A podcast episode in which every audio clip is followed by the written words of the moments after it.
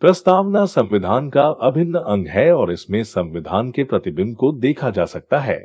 वैसे ये है तो मुश्किल से पचासी छियासी शब्दों का लेकिन एक एक शब्दों का अर्थ इतना बड़ा है कि इस पर किताब लिख दिया जाए। तो सबसे पहला सवाल यही आता है कि प्रस्तावना क्या है? प्रस्तावना का मतलब होता है परिचय या इंट्रोडक्शन यानी कि ये संविधान की परिचय अथवा भूमिका है। इसमें संविधान का सार होता है। पूरे संविधान में है क्या? उसी का ही एक सूक्ष्मतम रूप है प्रस्तावना। आसान भाषा में कहें तो अगर पूरा संविधान एक सिनेमा है तो प्रस्तावना उसका ट्रेलर है। प्रस्तावना की ज़रूरत हमें क्यों पड़ी? प्रस्तावना इसीलिए ज़रूरी है ताकि कोई भी व्यक्ति पूरे संविधान को पढ़े बिना समझ सके कि हमारे पूरे संविधान का दर्शन क्या है, इसका उद्देश्य क्या है। हम कैसे राज्य की स्थापना करना चाहते हैं किन आधारों और किन मूल्यों पर हम भारत को स्थापित करना चाहते हैं आदि। प्रस्तावना के एक एक शब्द को बड़े सलीके से वाक्यों में गढ़ा गया है। इसका सारा सार इसके शब्दों में ही छुपा है। एक बार इसके मुख्य शब्दों में छिपे गूढ़ अर्थ को समझ गए तो इसका मतलब संविधान के दर्शन को समझ गए, संविधान के बेसिक्स को समझ गए। इससे पहले कि इसे समझे, एक बार प्रस्तावना को अच्छे से पढ़ लेते हैं।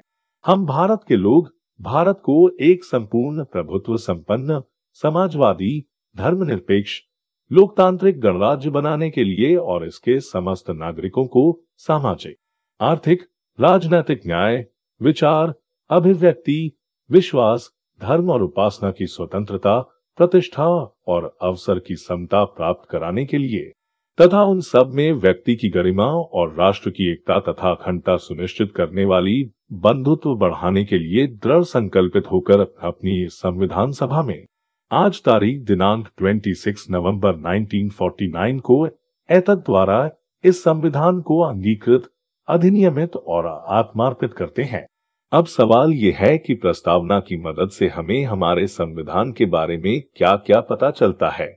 तो मोटे तौर पर प्रस्तावना से हमें तीन चीज़ों का पता चलता है। पहला, संविधान के अधिकार का स्रोत। दूसरा, भारत की प्रकृति। और तीसरा, संविधान के उद्देश्य। प्रस्तावना से संविधान के अधिकार के स्रोत का पता कैसे चलता है? प्रस्तावना कहती है कि संविधान भारत के लोगों से शक्ति अधिग्रहित करता है। यानी कि संविधान की शक्ति का स्रोत भारत की जनता है। भारत की जनता को ही यहाँ हम कहा गया है। प्रस्तावना के पहले कुछ शब्द है। हम भारत के लोग we the people of India ये लाइन भारत में रहने वाले लोगों के मेहता के बारे में बताता है। ये भारतीय लोगों की एकजुटता और सामूहिक सोच के बारे में बताता है। ये अन्य सभी पहचान के होते हुए भी पहले हम भारतीय हैं, इसको दर्शाता है। किसी संविधान के सफल होने की एक कसौटी ये भी है कि वहाँ के लोगों की आस्था उस संविधान में है कि नहीं। इस संदर्भ में प्रस्तावना की अंतिम लाइन इस संविधान को अंगीकृत, अधिनियमित और आत्मार्पित करते हैं। को देखें तो ये सत्यापित हो जाता है कि हमने इस संविधान को खुद अपने लिए बनाया है। हमने खुद अपने आप को नियमों में बांधा है। हमने खुद इसे आत्मिक स्तर पर स्वीकारा है तथा इसके अनुरूप ही अपने जीवन मूल्यों को विकसित करने का प्रण लिया है। कुल मिलाकर कहें तो इस पूरे संविधान के केंद्र में हम हैं और हमसे ही ये संविधान है। हमने ही इसे सर्वोच्च बनाया है और हम इसके द्वारा शासित होना चाहते हैं। इसीलिए हम संविधान के प्रति आस्था रखते हैं। प्रस्तावना से भारत की प्रकृति के बारे में पता कैसे चलता है? भारत किस प्रकार का देश है या फिर ये किस प्रकार का देश बनने की इच्छा रखता है? ये प्रस्तावना में लिखी इस वाक्य से पूरी तरह से स्पष्ट हो जाता है कि भारत एक संप्रभु, समाजवादी पंथ निरपेक्ष लोकतांत्रिक व गणतांत्रिक राज्य व्यवस्था वाला देश है। इसका एक एक शब्द काफ़ी गूढ़ अर्थ लिए हुए है। इस पूरे वाक्य को समझने के लिए ज़रूरी है कि हम इसके शब्दार्थ के साथ साथ इसके भावार्थ को भी समझें। आइए एक एक करके समझते हैं। संप्रभुता, यानी कि सोवरेंटी का क्या मतलब है? संप्रभु, यानी कि सॉवरन शब्द का आशय है अपने मन का मालिक होना। अपना निर्णय स्वयं लेना, यानी कि स्वयं को संचालित करने के लिए किसी अन्य पर निर्भर न रहना। देश के संबंध में इसका मतलब है कि भारत न तो किसी अन्य देश पर निर्भर है और न ही किसी अन्य देश का डोमिनियन है। यानी कि भारत किसी देश के अधिकार क्षेत्र के अंदर नहीं है और न ही कोई और देश भारत का प्रशासन चलाता है। इसके ऊपर और कोई शक्ति नहीं है और ये अपने आंतरिक अथवा बाहरी मामलों का संचालन करने के लिए पूरी तरह से स्वतंत्र है। समाजवादी, यानी कि सोशलिस्ट, का क्या मतलब है? आइए समझते हैं। समाजवाद का मूल अर्थ ही है कि व्यक्ति से ज़्यादा समाज को महत्व देना मतलब ये कि एक समाज के रूप में सभी व्यक्ति समान है। और अगर ऐसा नहीं है तो राज्य की मदद से समानता स्थापित करने का प्रयास किया जाएगा। अब ये समानता स्थापित करने के कई तरीके हो सकते हैं। एक तो ये हो सकता है कि राज्य उत्पादन और वितरण के सभी साधनों को अधिग्रहित कर ले और फिर समानता स्थापित करे। यानी कि राज्य ही उद्योग धंधे चलाए, उत्पादों का वितरण भी राज्य ही करे और जनता बस तक ही लगाए राज्य से मदद की उम्मीद करते रहें। इसीलिए इस तरह के समाजवाद को साम्यवादी समाजवाद, कम्युनिस्ट सोशलिज्म या राज्याश्रित समाजवाद, स्टेट डिपेंडेंट सोशलिज्म कहते हैं। उदाहरण के लिए चाइना को ले सकते हैं। दूसरा ये हो सकता है कि उत्पादन और वितरण के साधनों पर राज्य के साथ साथ निजी क्षेत्र का भी अधिकार हो। यानी कि सार्वजनिक और निजी क्षेत्र साथ साथ काम करें, ये एक मिश्रित अर्थव्यवस्था का निर्माण करता है। और चूँकि इसमें राज्य के साथ साथ लोगों की भागीदारी भी सुनिश्चित की जाती है, इसीलिए इसे लोकतांत्रिक समाजवाद, डेमोक्रेटिक सोशलिज्म कहा जाता है। उदाहरण के लिए भारत को ले सकते हैं। हालाँकि उदारीकरण के बाद पूंजीवाद बढ़ता गया है, लेकिन फिर भी आज भी राज्य समानता लाने के लिए ढेरों गतिविधियाँ करती है, जैसे कि एलपीजी कनेक्शन मुफ़्त देना, रहने के लिए घर की व्यवस्था करना एवं अन्य प्रकार की सब्सिडियाँ। यहाँ पर एक बात याद रखने योग्य है कि मूल प्रस्तावना में समाजवादी, सोशलिस्ट शब्द नहीं था। इसे वर्ष 1976 के बयालीसवें संविधान संशोधन के द्वारा जोड़ा गया। अब आइए पंथ निरपेक्ष सेक्युलर का क्या मतलब है, इसे समझते हैं। कहीं कहीं पंथ निरपेक्ष की जगह धर्म निरपेक्ष का भी इस्तेमाल किया जाता है। वैसे इंग्लिश में दोनों के लिए एक ही शब्द सेकुलर का इस्तेमाल किया जाता है, लेकिन हिंदी के मामले में बात थोड़ी अलग है। दरअसल धर्म का अर्थ बहुत ही व्यापक है। क्योंकि इसका इस्तेमाल स्वभाव के सेंस में होता है। जैसे कि आतंकवादी का तो धर्म ही है युवाओं को गुमराह करना और उससे गलत काम करवाना। इसका इस्तेमाल कर्तव्य के सेंस में भी होता है। जैसे कि वो तो अपने आप को मेरा मित्र कहता है, पर कभी भी उसने मित्र धर्म नहीं निभाया। धर्म का अर्थ जीने की शैली से भी होता है। जैसे कि धैर्य, क्षमा, संयम, चोरी न करना, स्वच्छता, इंद्रियों को वश में रखना, बुद्धि विद्या, सत्य और क्रोध न करना। धर्म के दस लक्षण हैं जो मनुस्मृति में बताए गए हैं। कहने का अर्थ ये है कि अभी जो धर्म के तीन आयाम बताए गए हैं, क्या इससे निरपेक्ष हुआ जा सकता है? जवाब होगा बिल्कुल नहीं। राज्य से खुद को अलग कर ही नहीं पाएगा और करना भी नहीं चाहिए। पर इसके साथ ही धर्म का एक और मतलब पूजा पद्धति या धार्मिक क्रियाकलापों से भी होता है। तो कुल मिलाकर जब हम कहते हैं धर्मनिरपेक्ष तो इसका मतलब पूजा पद्धति या धार्मिक क्रियाकलापों से निरपेक्ष होना होता है। इसी पूजा पद्धति, धार्मिक क्रियाकलाप या धार्मिक विश्वास के लिए पंथ का इस्तेमाल किया जाता है, जो कि इसकी सही व्याख्या करता है। इसीलिए पंथ निरपेक्ष शब्द का इस्तेमाल किया जाता है ताकि चीज़ें एकदम स्पष्ट रहें। तो कुल मिलाकर पंथ निरपेक्ष का मूल अर्थ यही है कि राज्य का कोई धर्म नहीं होगा और सामान्यता राज्य धार्मिक मामलों से दूर रहेगा। इसका दूसरा अर्थ ये भी है कि चूँकि राज्य का कोई धर्म नहीं है, इसीलिए सभी धर्म उसके लिए समान है। इसकी पुष्टि संविधान के कई अनुच्छेदों से होती है। जैसे कि धार्मिक स्वतंत्रता का अधिकार के तहत अनुच्छेद 26 में ये बताया गया है कि जनता के टैक्स के पैसों का इस्तेमाल राज्य किसी धर्म विशेष की अभिवृद्धि के लिए नहीं कर सकता है। पाकिस्तान एवं बांग्लादेश जैसे देशों का राष्ट्रीय धर्म इस्लाम है, इसीलिए ये पंथ निरपेक्ष देश नहीं है। यहाँ पर ये याद रखिए कि पंथ निरपेक्ष शब्द को भी बयालीसवें संविधान संशोधन अधिनियम 1976 द्वारा प्रस्तावना में जोड़ा गया। लोकतांत्रिक, डेमोक्रेटिक और गणतंत्र रिपब्लिक का क्या मतलब है? आइए समझते हैं।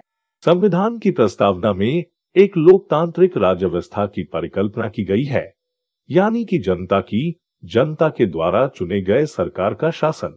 यह व्यवस्था प्रचलित संप्रभुता के सिद्धांत प्रिंसिपल्स ऑफ़ सोवरियंटी पर आधारित है, अर्थात सर्वोच्च शक्ति जनता के हाथ में हो। चुनने की प्रक्रिया के आधार पर लोकतंत्र दो प्रकार का होता है, प्रत्यक्ष डायरेक्ट व प्रत्यक्ष। इनडायरेक्ट भारतीय संविधान में अप्रत्यक्ष और संसदीय लोकतंत्र पार्लियामेंट्री डेमोक्रेसी की व्यवस्था है, जिसमें कार्यकारिणी, यानी कि एग्जीक्यूटिव अपनी सभी नीतियों और कार्यों के लिए विधायिका के प्रति जवाबदेह होता है। एक लोकतांत्रिक राज्य व्यवस्था को दो वर्गों में बांटा जा सकता है, राजशाही, यानी कि मोनार्की और गणतंत्र, यानी कि रिपब्लिक राजशाही व्यवस्था में राज्य का प्रमुख उत्तराधिकारी व्यवस्था यानी कि सक्सेसर सिस्टम के माध्यम से पद पर आसीन होता है। यानी कि राज्य के सर्वोच्च पद पर आसीन व्यक्ति को चुना नहीं जाता है, जैसा कि ब्रिटेन में है। वहीं गणतंत्र व्यवस्था में राज्य का प्रमुख हमेशा प्रत्यक्ष अथवा प्रत्यक्ष रूप से एक निश्चित समय के लिए चुनकर आता है, जैसे अमेरिका और भारत में। भारत का संवैधानिक राष्ट्र प्रमुख यानी कि राष्ट्रपति चुनकर आता है। इसीलिए हमें गणतंत्र है और गणतंत्र दिवस को इतनी प्राथमिकता देते हैं। तो प्रस्तावना के अनुसार ये रहा भारत की प्रकृति। अब बात करेंगे कि भारत के संविधान का उद्देश्य क्या है। प्रस्तावना के अनुसार न्याय, स्वतंत्रता, समता व बंधुत्व संविधान के उद्देश्य है। आइए इन उद्देश्यों को एक एक करके देखते हैं। न्याय, लोकतांत्रिक व्यवस्था की एक मूल अवधारणा है। इसी को सुनिश्चित करने हेतु प्रस्तावना में तीन रूपों में न्याय की बात कही गई है। सामाजिक, आर्थिक व राजनैतिक। सामाजिक न्याय का अर्थ है एक भेदभाव रहित समाज की स्थापना। दूसरे शब्दों में कहें तो हर व्यक्ति के साथ जाति, रंग, धर्म, लिंग के आधार पर बिना भेदभाव किए समान व्यवहार। आर्थिक न्याय का अर्थ है आर्थिक कारणों के आधार पर किसी भी व्यक्ति से किसी भी प्रकार का भेदभाव नहीं किया जाएगा। तथा वह संपत्ति, जनित असमानता को दूर करने का प्रयास किया जाएगा। राजनीतिक न्याय का अर्थ है, हर व्यक्ति को समान राजनीतिक अधिकार प्राप्त होंगे। चाहे वो किसी सार्वजनिक दफ्तरों में प्रवेश की बात हो या फिर राष्ट्रपति बनने की। स्वतंत्रता, फ्रीडम की बात करें तो स्वतंत्रता का मतलब है, लोगों की गतिविधियों पर किसी भी प्रकार का कोई रोक ठोक का न होना।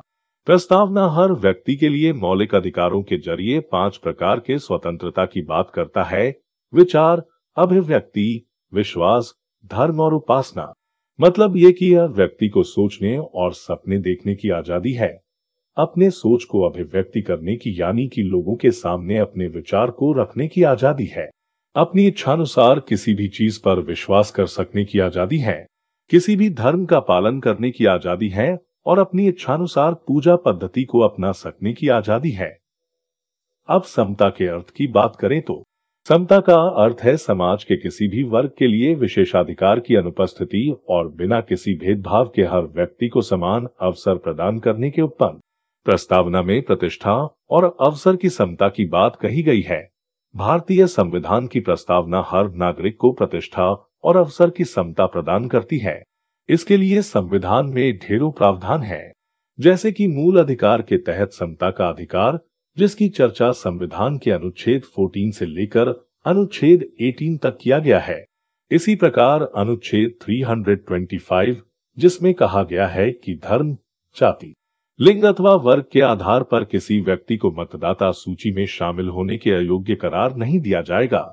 अनुच्छेद 326 जिसमें लोकसभा और विधानसभाओं के लिए वयस्क मतदान का प्रावधान किया गया है। आर्थिक समता को स्थापित करने हेतु राज्य के नीति निदेशक तत्व के अंतर्गत पुरुष और महिला का समान कार्य के लिए समान वेतन सुनिश्चित करना राज्य का कर्तव्य बनाया गया है। प्रस्तावना में व्यक्ति की गरिमा डिग्निटी ऑफ़ पर्सन की बात भी कही गई है। व्यक्ति के गौरव या गरिमा का अर्थ है कि संविधान न केवल वास्तविक रूप में भलाई तथा लोकतांत्रिक तंत्र की मौजूदगी सुरक्षित करता है, बल्कि यह भी मानता है कि हर व्यक्ति का व्यक्तित्व पवित्र है। प्रस्तावना का एक अंतिम महत्वपूर्ण शब्द है बंधुत्व। बंधुत्व का अर्थ है भाईचारे की भावना। संविधान एकल नागरिकता व्यवस्था के माध्यम से भाईचारे की भावना को प्रोत्साहित करता है।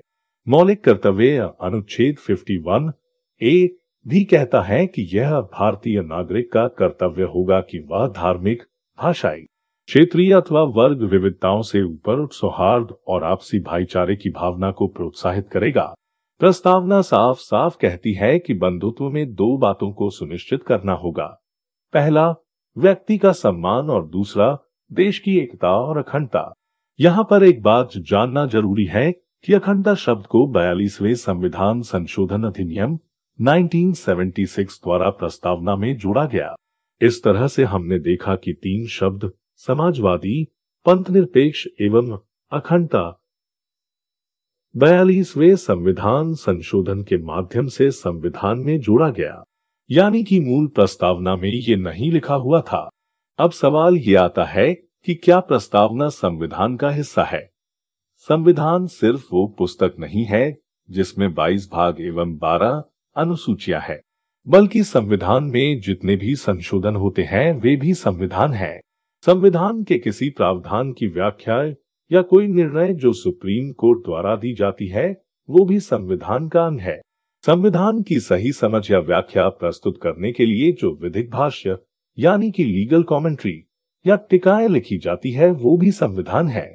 तो इसी तरह से क्या प्रस्तावना भी संविधान का अंग है? जी हाँ पर यह याद रखिए कि बेरुबाड़ी मामले 1960 में सुप्रीम कोर्ट ने कहा कि प्रस्तावना संविधान का हिस्सा नहीं है। दरअसल मामला ये था कि 1958 में भारतीय प्रधानमंत्री जवाहरलाल नेहरू ने पाकिस्तानी प्रधानमंत्री फिरोज शाह नून से बेरुबाड़ी नामक जगह को पाकिस्तान को सौंपने का समझौता कर लिया। अब पंडित नेहरू ने समझौता तो कर लिया, लेकिन उसे किस कानून के तहत सौंपा जाएगा, ये एक सवाल खड़ा हो गया। ये विवाद कुछ मामलों को लेकर प्रस्तावना पर शिफ्ट हो गया। जैसे कि प्रस्तावना में बताया गया है कि भारत एक संप्रभु राष्ट्र है, यानी कि भारत जो चाहे अपनी मर्ज़ी से फैसले ले सकता है, लेकिन सवाल यही था कि क्या इसको आधार बनाकर देश के टुकड़े को किसी और देश को सौंपा जा सकता है। दूसरा प्रश्न लोकतांत्रिक मूल्यों को लेकर था, जिसका मतलब है कि जनता सर्वोच्च है और जनता ने ही सरकार को चुना है। फिर यहाँ भी सवाल ये था कि जिन लोगों ने सरकार को चुना है, क्या उन लोगों को उनकी भूमि सहित दूसरे देश को सौंपा जा सकता है? सुप्रीम कोर्ट ने इससे पल्ला झाड़ते हुए कह दिया कि प्रस्तावना संविधान का हिस्सा है ही नहीं, इसीलिए उसमें क्या लिखा उससे कोई फ़र्क नहीं पड़ता है। इसे सुप्रीम कोर्ट का एक गलत निर्णय माना जाता है, क्योंकि संविधान सभा ने प्रस्तावना को संविधान के एक हिस्से के रूप में माना था। इस निर्णय को 1973 में केशवानंद भारती मामले में सुधारा गया और अब ये संविधान का सिर्फ़ अंग ही नहीं, बल्कि अभिन्न है। क्या प्रस्तावना में संशोधन किया जा सकता है?